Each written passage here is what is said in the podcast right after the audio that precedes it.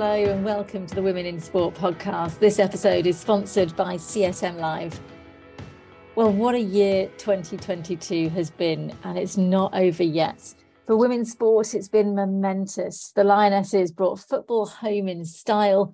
Their performances, skill, and teamwork throughout the Women's Euros was incredible. And for those that watched the final, it was definitely one of those magical moments that will forever be etched in the memory. Then, of course, we've had the Commonwealth Games in Birmingham, and we still have the Women's Rugby Union and Rugby League World Cups to come. But what impact has this had on the aspirations of girls and young women in sport?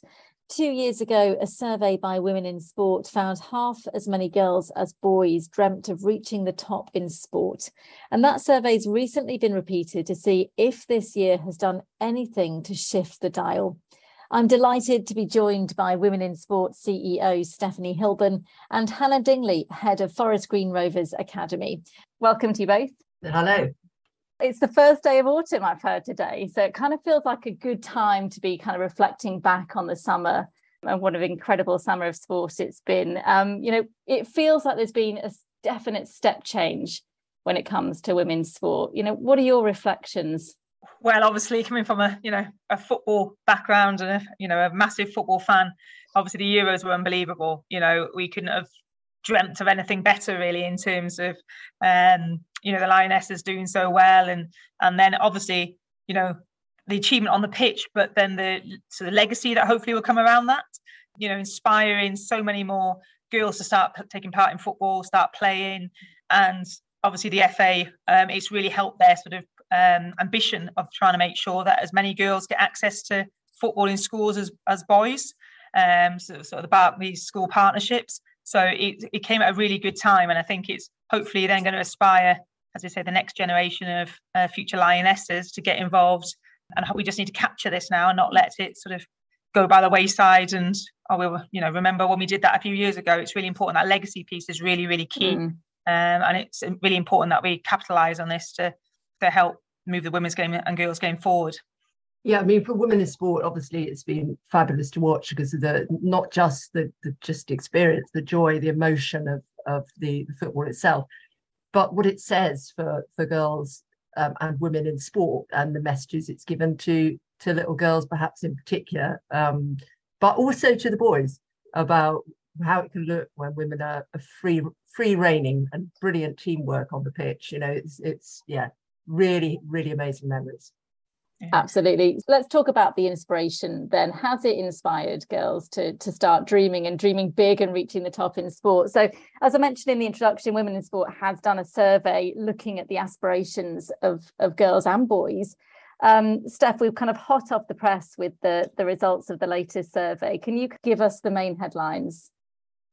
Really, really interesting. So, we were surveying boys and girls young women, young men, aged 13 to 24, um, and in two different sort of age categories. But we, for most of the time, we kept those together, and we'd done we asked exactly the same questions, um, you know, just over two years ago, and we anticipated that there would have been a big change in the level to which girls dreamt of reaching the top in sport. So when we first did the survey, we talked about the dream deficit, which was that um, only 30% of girls were dreaming of reaching the top of sport compared to 60% of boys.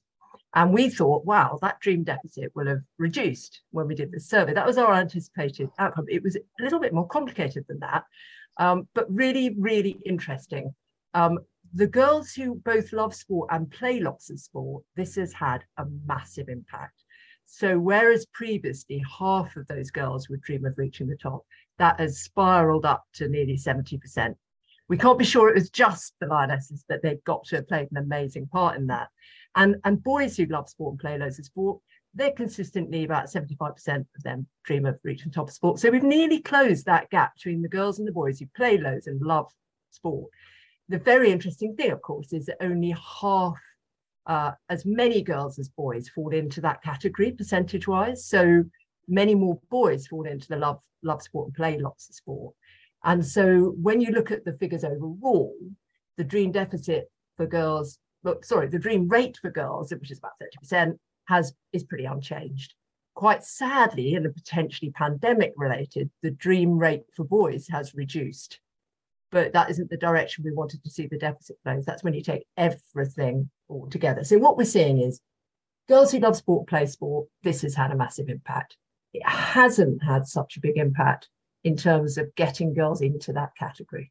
Um, hasn't changed. You know, still as many girls play sport and love sport, and there's still this big number of girls who actually do love sport but don't get to play. The other, there are lots of other interesting aspects in the survey. I don't want to talk endlessly about it, but I think a couple of really positive other points is that particularly in the younger category, the boys were much more sensitized um, to women's sport. They were much more positive about it and also more aware of the inequalities that, that existed.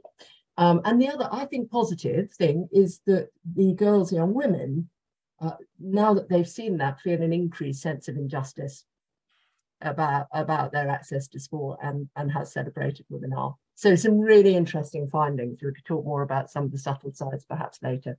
What's your reaction to that, Hannah, hearing it for the first time? It's really interesting, isn't it? Because um, we're, we're so proud of the Lionesses and we don't want to take anything away, but it is quite clear that the it's not a massively diverse group of you know of of players who've had that success. And it certainly made us look at the sort of pathway that leads into the sort of the elite programs and the probably lack of diversity.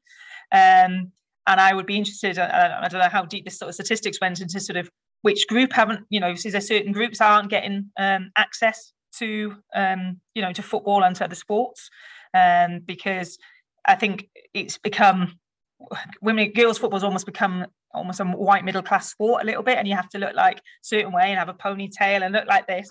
You know it's not always just about ethnicity you know it's about you know how you maybe identify yourself and look as a person.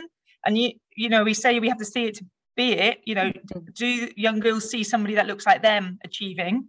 Um and how can we you know as i say diversify that the, the girls uh, who haven't actually access to um, to sport and to football particularly um, so that hopefully then at that top end the lionesses start to be maybe a bit more representative of um, of, of the british population. Yeah it's, it's so true isn't it? That diversity piece. It's not just about getting women seen it's about getting a really diverse group of, of women seen at the top level. And I mean, I think what was quite interesting, and I know we've reflected as an organisation, was actually the diversity within the in the audience watching and in the crowds. You know, it may not have been as diverse on the pitch, but certainly, you know, if you looked in, into the stands, the diversity among the, the, the people there was was far greater than what we actually see in the men's game. So that was that was definitely a positive. And I think what we're kind of seeing from this survey is, you know, there is a, a lot of positives to take from it, but there's still a great deal of work to be done on the ground. Um, I mean, you must have seen, Hannah, a huge shift from your playing days when you weren't even allowed to play at secondary school. Um, kind of give us an insight into how far we've come. Oh, I'm so jealous of the opportunities that the girls get now as compared to what I had. You know, um, as I, as you said, you know, yet sort of got to secondary school age, sort of 12, and then it was like, no, hockey or netball, that's you, off you, off you go.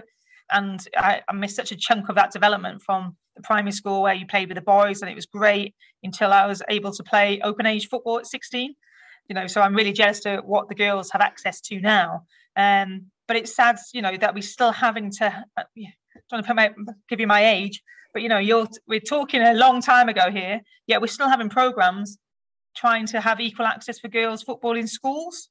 You know, that's obviously a little bit sad, really, because you'd think so much has changed and so much has developed, but you know the fact that a, a, girl hasn't got the same opportunity to play sport or to play football in school as a boy it, it you know it is something that is quite sad that it's not not changed in you know in 2022 yeah i mean forest green rovers are a club that are known for really bucking the trend aren't they? Um you know what is it doing and and what are you doing to um try and increase gender equity in the game it's a really interesting piece because we've not um, we've got a boys academy um, efl academy and we looked at starting girls sides but this sort of the worry was if big bad forest green rovers start trying to take all the best players from all the different local clubs we're really worried about sort of the, what would happen to the football landscape if we did that and how unfair that would be because we want more girls playing football not less. Yet if we take two or three from this team and two or three from that team is that team going to be exist and we have to keep going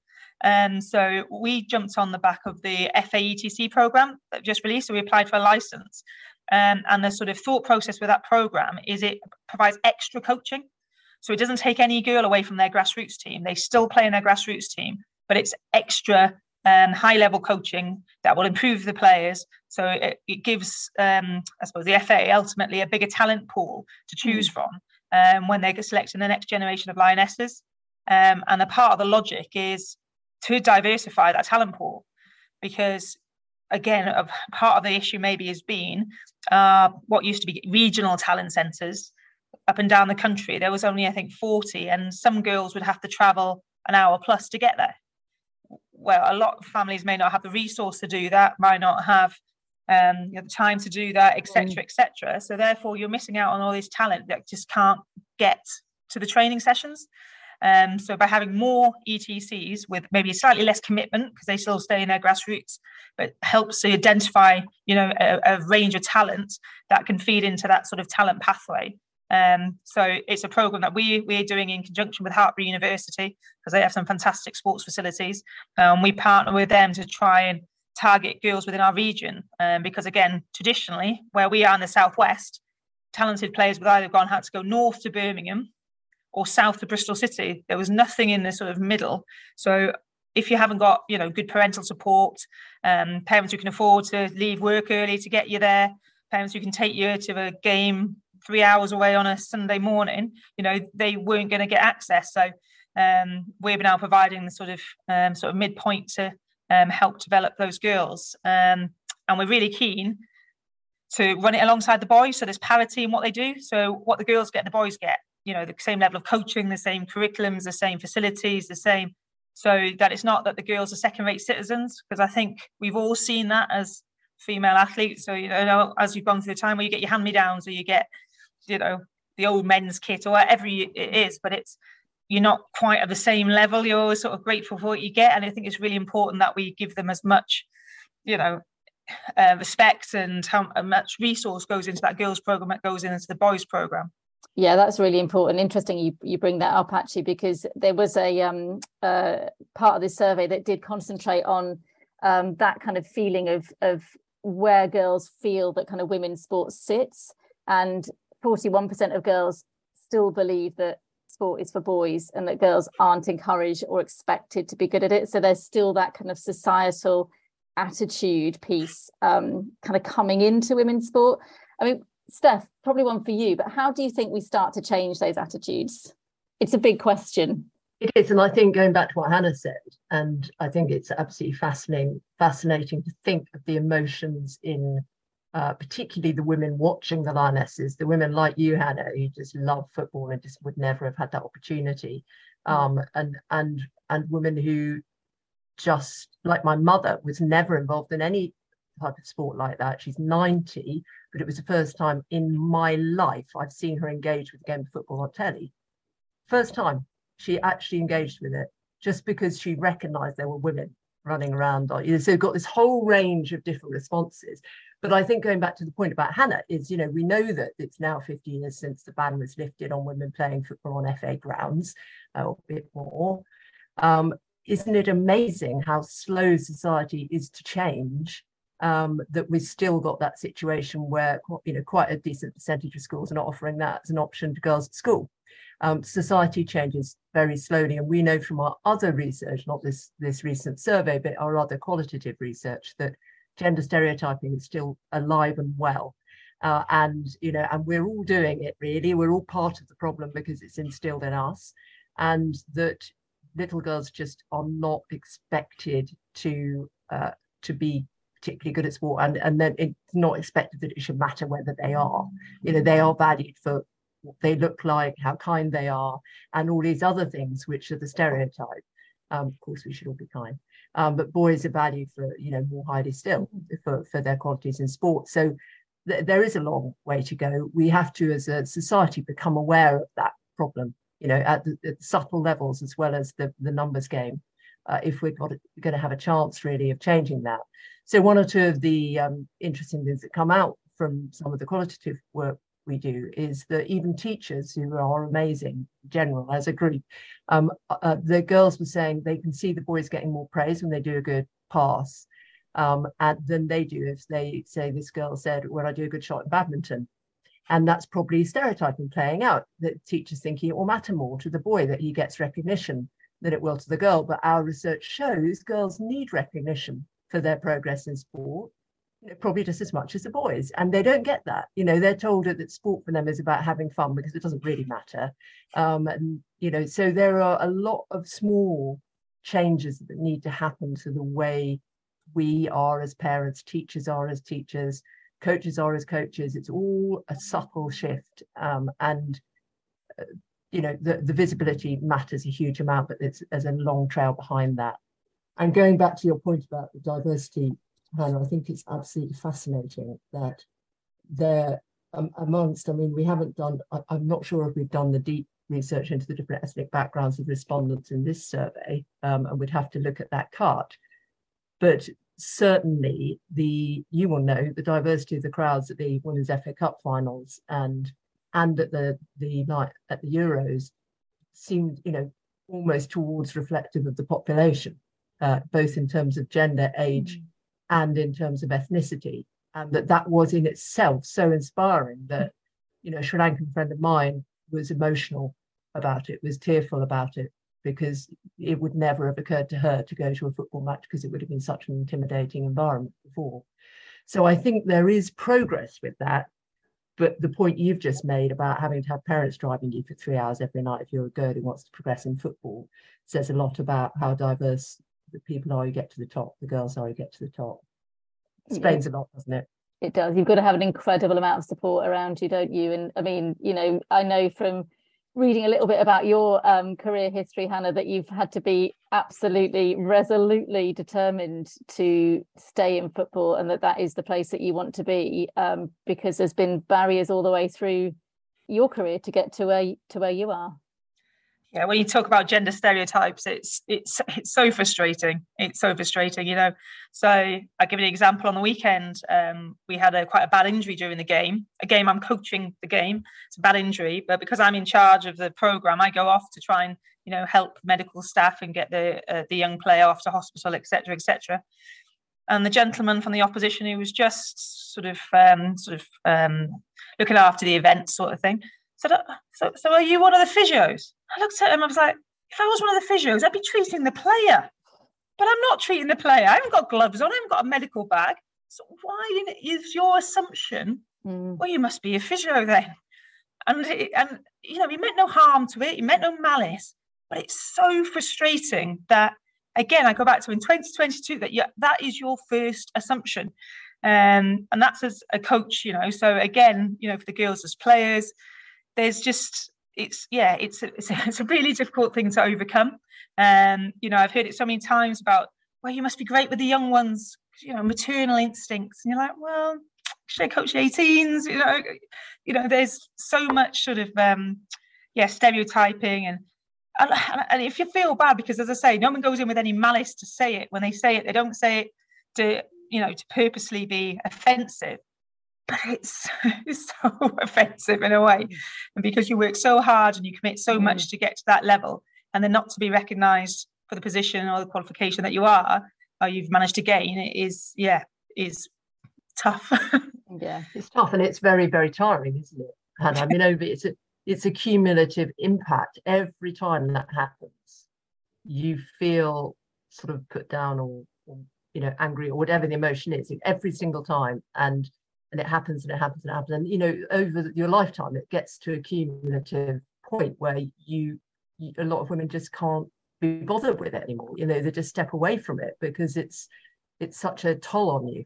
And that's you know that's one of the challenges i think as well when we think about the challenge we've got with increasing the proportion of women in the staff of governing bodies for example or you know in other parts of the sports infrastructure that to get in even into the middle ranks, you've got to have put up with so many comments exactly like that, which are not ill intended, but just an expression of stereotyping.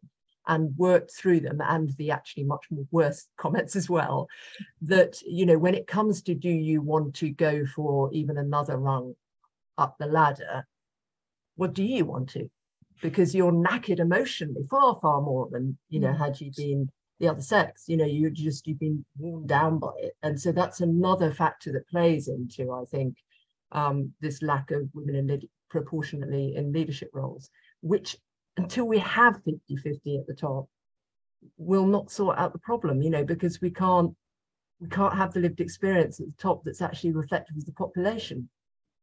So you know that it's a very much a, a chicken and egg isn't it yeah, I think that was a real positive from the Euros. Again, seeing Sarina lead the Lionesses, you know, again, another sort of big tick. And I remember going to some FA Cup finals and being like, you know, both teams coached by by men, and it's like, come on, we've got a, you know, we've got enough good coaches in this country to not have that all the time. So, you know, again, it's a really that was a great thing to be able to see, um, and again, hopefully inspires more girls to yes to be players, but also you know coaching and different different roles that they can take on within the sporting structure. Yeah. I, I, she was so inspiring Sarina. And I think you know some of the comments that came through the survey about what inspired you about the Euros and we asked boys and girls and the top one was the teamwork attitudes and spirit of the players. Um, and you know the atmosphere amongst the crowd and supporters the celebrations when they won um, and interestingly uh, I think the female pundits being there, the female commentators and the present presenters meant more to the, the girls and the boys, but the boys still recognized that as a positive. So, you know, you're absolutely right. I mean, it was a, a real showpiece, wasn't it, of how it could look. Yeah, I mean, it comes back, doesn't it, to what we mentioned previously in this conversation about visibility and and and the sense of belonging. Like we need visibility to show girls that they belong on the pitch and in, in all aspects of sport, whether that be in sports leadership or or in the media, uh, sports media. And it's just vitally important because we're just not getting that at the moment, and certainly not on the sidelines. You know, they're, they're not. There's certainly not very many women's coaches in the in the men's game. Um, you know, and and why is that? You know, we it's something that desperately needs to change, doesn't it? That's the sad thing because obviously there's some fantastic female pundits and female presenters in the you know who will present on men's games and they're really good. But you hear some of the abuse they get you know social media is not ever not great is it? You know in terms of and you think you know we talk about those stereotypes beating you down you know when you're constantly getting that negative feedback all the time. Um you know i think it must be challenging for for for women to go into those sort of areas um, and and you want it to be a safe space. You know, you want it to be because they because they're as good as the men. the punditry is very good, um, so it's it's really frustrating that there's still people out there, you know, trolls that would make that really difficult. I think I think with with all of this, I think as soon as you break norms, you're always um, attacked, aren't you? I mean, you think we've just obviously been mourning the loss of the queen and then you start thinking about the new king and the fact that he was he was basically ridiculed for decades and decades for raising mm-hmm. issues about nature and climate change ridiculed you know and here we are in the midst of the sort of huge global emergency about those issues so whoever is at the front of change attracts um, attack because of that sort of try to suppress the, the, the power of status quo so we should wear these badges with with honor really. You know the more people who um, are saying you shouldn't be here the more proud you should be that you're definitely part of the change. That's one positive way to put on it but you know obviously it is a huge challenge and very wearing for women in the in the public eye definitely. I think one of the other really interesting uh, things that we've found in a way is if you think the, of the average girl, so not the brilliant football player like you, Hannah, but you know the, the average girl growing up and the messages that they're receiving and all this mm. stereotyping, that what they should value themselves for, you know, what should they value themselves for, and and it's not really sport. And then they're getting this conflicting message, which is, but you can be a lioness, you know. So they're so I think for the girls who are already in that space, who we say, you know, these these really really sport my girls who are active in it too, you can see this uplift of wow, I could actually be there in a way that growing up I could only see really in Wimbledon or the Olympics. I couldn't see it any team sport. Um, so that is emotional in itself. But for the girls who feel that they've been told it really isn't for them, it's all very confusing, really, emotionally, isn't it? Um, how come they ended up doing that? You know, it's like it'd be interesting to hear from you a bit, actually, since you're you're working with the young women and girls, um, how they have expressed their feelings over the summer to you. Yeah, I think again, it was interesting. So uh, one of our women's team um, is a teacher, and she was saying for their after-school football club, they had 95 girls wanting to come and play. Wow. You know, which is again so pleasing to see, isn't it? Um, so hopefully, it's maybe just you know, motiv- inspiring a few, you know, girls that thought, well, maybe I can give it a go.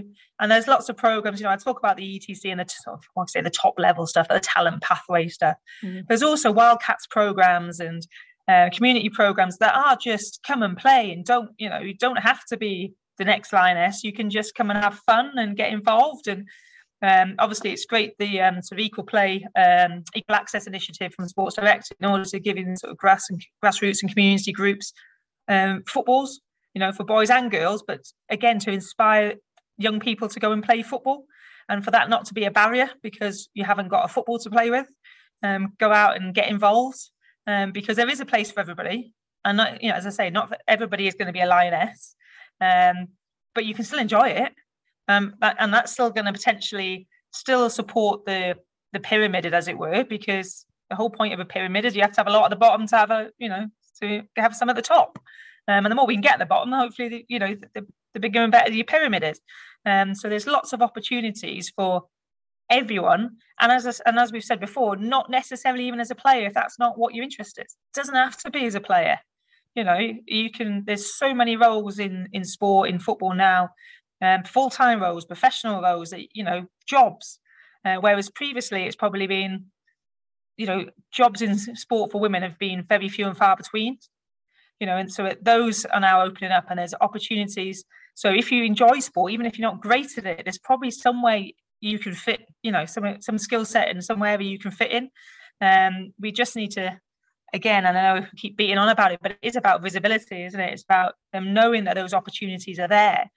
Uh, because I, I think if more young girls know that those opportunities are possible for them, um, you know, that might be the career path they take rather than sort of finding out later down the line, oh, I didn't really know that was a possibility. I didn't even know I could do that. Um, or there was a job like that in sport.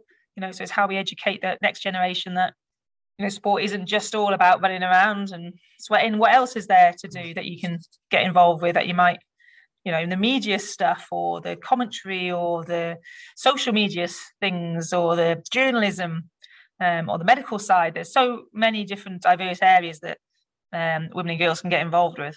Yes, it's so important. And I think, you know, one of the other positives that we've seen, um, certainly this summer, but over the last few years as well, is the that brands are starting to really see the value of investing in women's sport. And you mentioned Sports Direct there and their Equal Play initiative, and they've sponsored the um, the shirts for Forest Green Rovers. You know, how important do you think brands are in trying to kind of facilitate the growth of women's sport in particular? Yeah, it's well, it's an amazing partnership for us with Sports Direct because you know um, it, it's it, they just sponsor the women's team so it's you know how many times we see it there's a sponsor, but it's the men's team sponsoring it, and you chuck in the women's team, or it's part. It's the same shirt, it's the same sponsor. For someone to come in and say no, don't care about the men's team.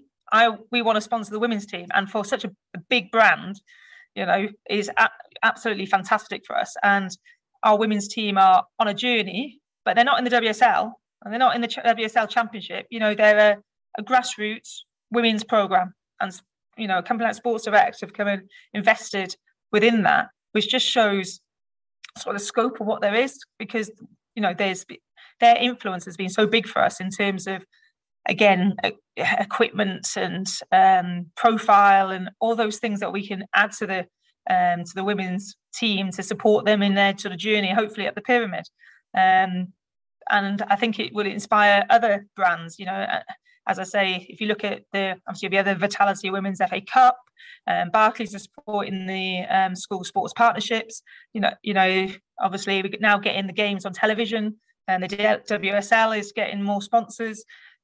It's just going to grow and grow, and hopefully, you know, big brands are getting on board on that early. um, mm. because it's it's um, it really helps the football clubs and the organisations. But equally, it's it's great for them, isn't it? Because you probably fifty percent of their users are female, probably. so you know, maybe uh, just trying to realise that and trying to you know um, encourage those people to you know to get involved is really important, isn't it? Yeah, well, exactly. Well, at risk of gender stereotyping, I think women do hold most of the purse strings in households. So, you know, it's, it's certainly an area where brands need to look more, isn't it? You know, so but that is that is definitely a positive and it, it shows women and girls that sport does matter and brands value it, which feeds back into the conversation we were talking about earlier. Steph, I just wanted to come on to um, you mentioned it in your kind of roundup of, of the stats, but how boys' attitudes are starting to shift and how the allyship of, of boys starting to see the injustice of the inequality in women's sport is going to help with the, the shift. There was a couple of really interesting changes in attitudes just from this survey, which was a you know good couple of thousand um, boys and girls, young men, young women. And one of them that stood out and was statistically significant, just to put on a nerd hat briefly, is the question Would you like to see more support for girls and women's teams? Which in December 2020, the answer was 32% of boys felt that. So 32% of boys thought there should be more support for girls and women's teams back then, whereas now that's up to 42%. So more boys think there should be support, more support. And should there be more celebrations of women's achievement in sport? Well, yeah, more again. You know, we're up to the 40% mark again. So there are some shifts up. There's not turned the whole thing on its head, but I'm not sure you'd expect that.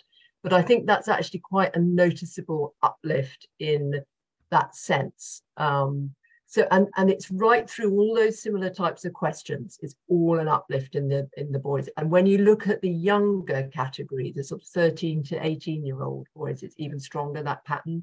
They are very much behind girls having that equal access which is really interesting. And it would have been great to have these stats going back 50 years wouldn't it?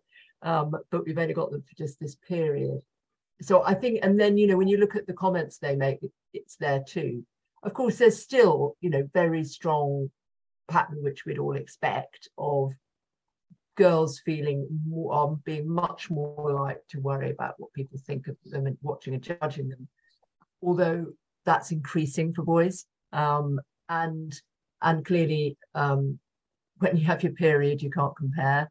But that's a big issue, putting girls off of playing sport, and then safety at night is one of the other big ones that that comes up and isn't gender equal. That doesn't feature so much in the boys' answers. But I think on the positive, Sarah, the, the, the one that really struck us, the, the area that struck us was the sense of justice the rising, the sense of the need for more justice rising amongst the boys and, um, and young men.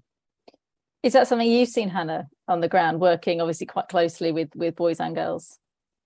Yeah, I think it's I think it's really interesting because part of our EGC program we sort of try and mix them up, and we get the girls playing against the boys, we get the girls and boys to mix up and play together, and there's real benefits that you get from it because um, there's a social side because the girls are socially so much better than the boys. The boys are, you know, certain ages at teenagers ages aren't you know very chatty, and the girls are really chatty. So there's there's different elements that you get, and then obviously the boys are a bit like they're quite good, uh, you know, so and, and, it's great. There's some really interesting things that you see when you mix them up. Um, but I think it's been evident in terms of if you look at the crowds. I know obviously the WSL crowds, um, obviously at record levels, and they can't all be women and girls, you know. So um, obviously there is um, a growing fan base, um, and that's not even just at the top level. I was uh, looking recently, Exeter City uh, are playing a game um, at their first team stadium, and I think they've already sold uh, 1,300 tickets, and you know, so it's it is inspiring um, men and boys as well as women and girls to come and watch, um, which is yeah really pleasing. And actually, as we've said, it actually a men's game, football game, isn't always the nicest place to go. Mm. As in, it can be quite a hostile environment. It can't be a very family-friendly environment. Um, and if again you you you look a certain way or you're a bit anxious, maybe you find that environment actually quite claustrophobic and quite difficult because they are quite aggressive. I find it madness. You know, I go to games and I see people more obsessed with hurling abuse at opposition fans than they do supporting their team. and actually, you know, it's an excuse to F and Jeff and use offensive, um, you know, gestures to the people, and you're like, and that's children at times, parents with young children, you know, doing offensive signs to opposition fans, and you're thinking, what are you teaching them?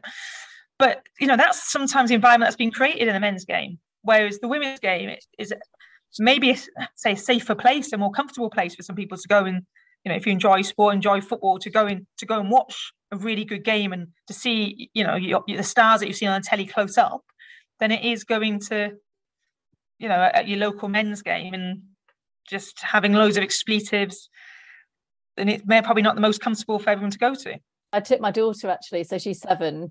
Um, she was six at the time to the opening um, Euros game at Old Trafford, and it was the first football game she'd seen. And she prior to that game she didn't really wasn't interested in football. To her it was a boys game. So i took her along. And as you said the atmosphere was brilliant. So my son's been to old trafford with my husband uh, to watch manchester united and come back with a rather choice vocabulary uh, of words that he's learned at the game. But honestly the the atmosphere and I know everybody's been banging on about it but it was just incredible. And I didn't hear one swear word and everybody was singing and passing her clackers. And you know she just was you know the joy and you know the I think just she was overwhelmed by the entire experience. But on the way home was then talking about Lucy Bronze and Rachel Daly and you know all the players and, and started to kind of recognize them and, and know their name. And since then, it's been like a, a, a flick has gone in her head that actually there is a place for her and she does belong. And she now asks to go out and play football independently and just says, Can I go and play? Can we can we go and play? Will you come and play with me? And it's just it's just fantastic. And we need more of that. It is amazing. And and it is, I think that that sense of joy in the crowd. I felt I didn't sadly didn't get to see any of the the Euros, but did go to both the F, recent FA Cup finals for the women and mm. the I just keep talking about the the um, un, unemployed mounted policemen. Really, I mean, it was a bit embarrassing. It was about it was about you know it's like putting mounted police into you know just the local middle class high street or something or you're just a really happy high street in south london or so it was just embarrassing um it was such a positive such a family atmosphere, uh, which is great. I mean, the stats on who, I mean, I, I don't know about the actual attendees at the crowd. It looked incredibly balanced, but I don't have the stats in front of me. But the stats from our survey about Did You Watch, um, all or lots of the women's Euros compared to the men's Euros in 2021. What is really interesting is the girls, boys, and uh, young men, young women, equal numbers of girls and boys watched all or lots or some of the women's, um, the final, right through to watched any match. Whereas if you go to the men's Euros, uh, far more boys than girls watched it all. So, you know, very interesting that split, really, isn't it?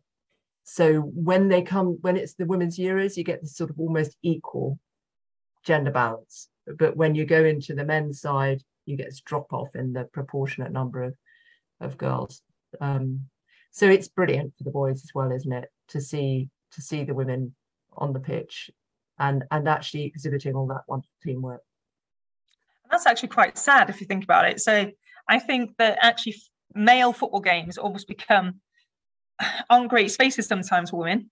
You know, there's a lot of misogyny. There's a lot of uh, I don't know if you saw it recently. There was a physio for Bristol Rovers who got a load of abuse. I think it was at Barnsley, um, and you know imagine you're a woman sat in the crowd listening to them singing about a female physio. How does that make you feel? Mm.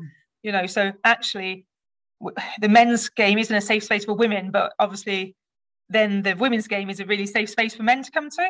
And it's almost like again that they sort of, you know, sound like That's a feminist, equal. That's not feminist banging on, but you know that that men's environment should be a space safe a safe space for all you know, and, and you should want to bring your family to a men's game. It's really quite yeah. sad that that's happening over there. You know, that's not to take away what the women's game is providing, but it's it's quite it's sad that they're right. making it. So yeah. It shouldn't be like that. I, I completely agree. I mean, this was just viewing on telly, but I mean, you're absolutely right. You should you should feel safe at both. You know, both sets should feel safe at both. And, yeah. and I'm sure, and I know a lot of work goes in to try to address the, the black, you know, the the the, the issues that there are in the men's game. Yeah, it's the tribalism, um, isn't it, that we need to stop within the men's it's game? tribalism, and some of it's fun and it's fine and it's sort of it's not harmful, and some of it gets you know mm. goes very seriously wrong, as we know after the men's Euros. So, yeah, you're right. It isn't right. It isn't. It isn't something to celebrate that that it's not a happy place for women in the men's game. You're absolutely right.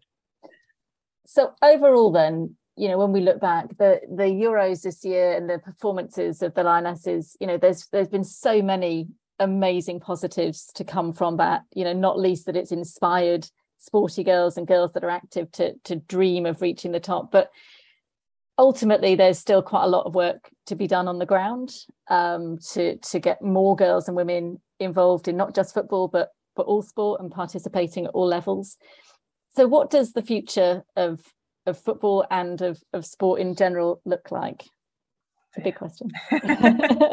Where would you like to see it?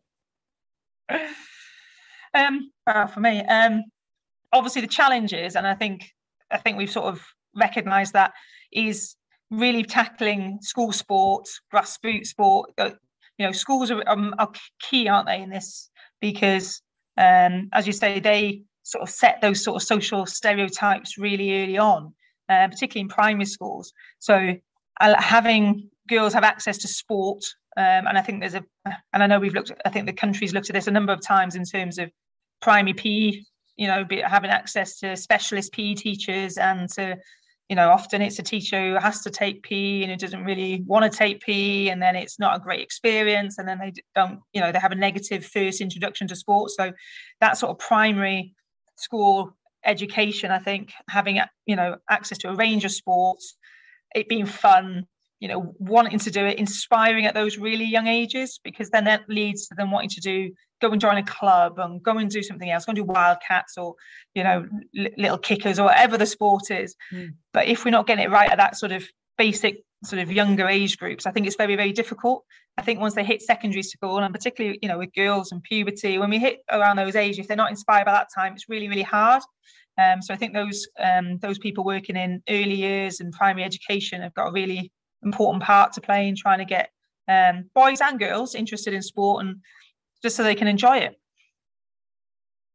No you're absolutely right hannah. I mean there's the, the school is the great equalizer, isn't it? We all have access to school. So if, if we could get that right with the right level of investment in the right type of sport and opportunities for both boys and girls, but deliberately aware of the stereotype and girls are facing, it'd be brilliant. It'd be amazing. I mean, having the places, having the right parks, having the right access to those places and feeling safe and being safe, um, having uh, the, the, the right kit you know, so that you don't immediately think, oh, well, this isn't made for me. So you belong in the kit as well as in the place, as well as on the field, uh, is is obviously key. So there's all of those factors, and uh, at Women in Sport, we do a lot of work in in the teenage age group as well. But if you don't get it right from the, from the very young age, then you're right. Everything's more difficult because you haven't instilled that love in it and that sense of, of belonging in it and that and built the capabilities really that make you enjoy it. No i think that's fascinating what you say about the kit as well because uh, you know how many times you go in and it's just boys stuff isn't it? Everything's yeah. you know i've had an argument with uh, one of our sponsors around something similar. You know you go on the website and you search for girls football boots and there's about two pairs. But you know it's just but we so, are different. physically you know we are mm. different you know we're not it, this is the thing with and i think that's what the lioness showed it's a different game with women mm. playing it. We are substantially less tall on average something like six inches. We are a different shape we have different feet we have different um, knee joints as we know that respond different times of the month and everything else. So the provision of all the kit all the medicine all the understanding the science the whole thing you know is is is set up basically for men over hundreds of years. So every time you hit one of those new things, like you put on a shirt that clearly wasn't designed for you, you think maybe I don't belong here because this shirt doesn't fit me. Maybe I don't belong here because this is the wrong size for me. Everything or the wrong type of boot or and so we've got to bash down each of those barriers which which give you another signal that you're not really meant to be there. I think you're right. And I think this year's crushed the idea that women don't belong in sport. But we still do have a long way to go to shift the system. But women are taking their place on the field of play, within the backroom staff, in boardrooms, in the media, showing young girls that sport is a space for them. Thanks so much to Hannah and Steph for some fascinating conversation. Thanks too to our sponsors, CSM Live. If you would like to find out more about women in sport, head to our website at womeninsport.org. We are a charity, so if you feel you can support us, every donation is gratefully received and helps us to continue to break down barriers to sport and transform the lives of women and girls. Thanks ever so much for listening.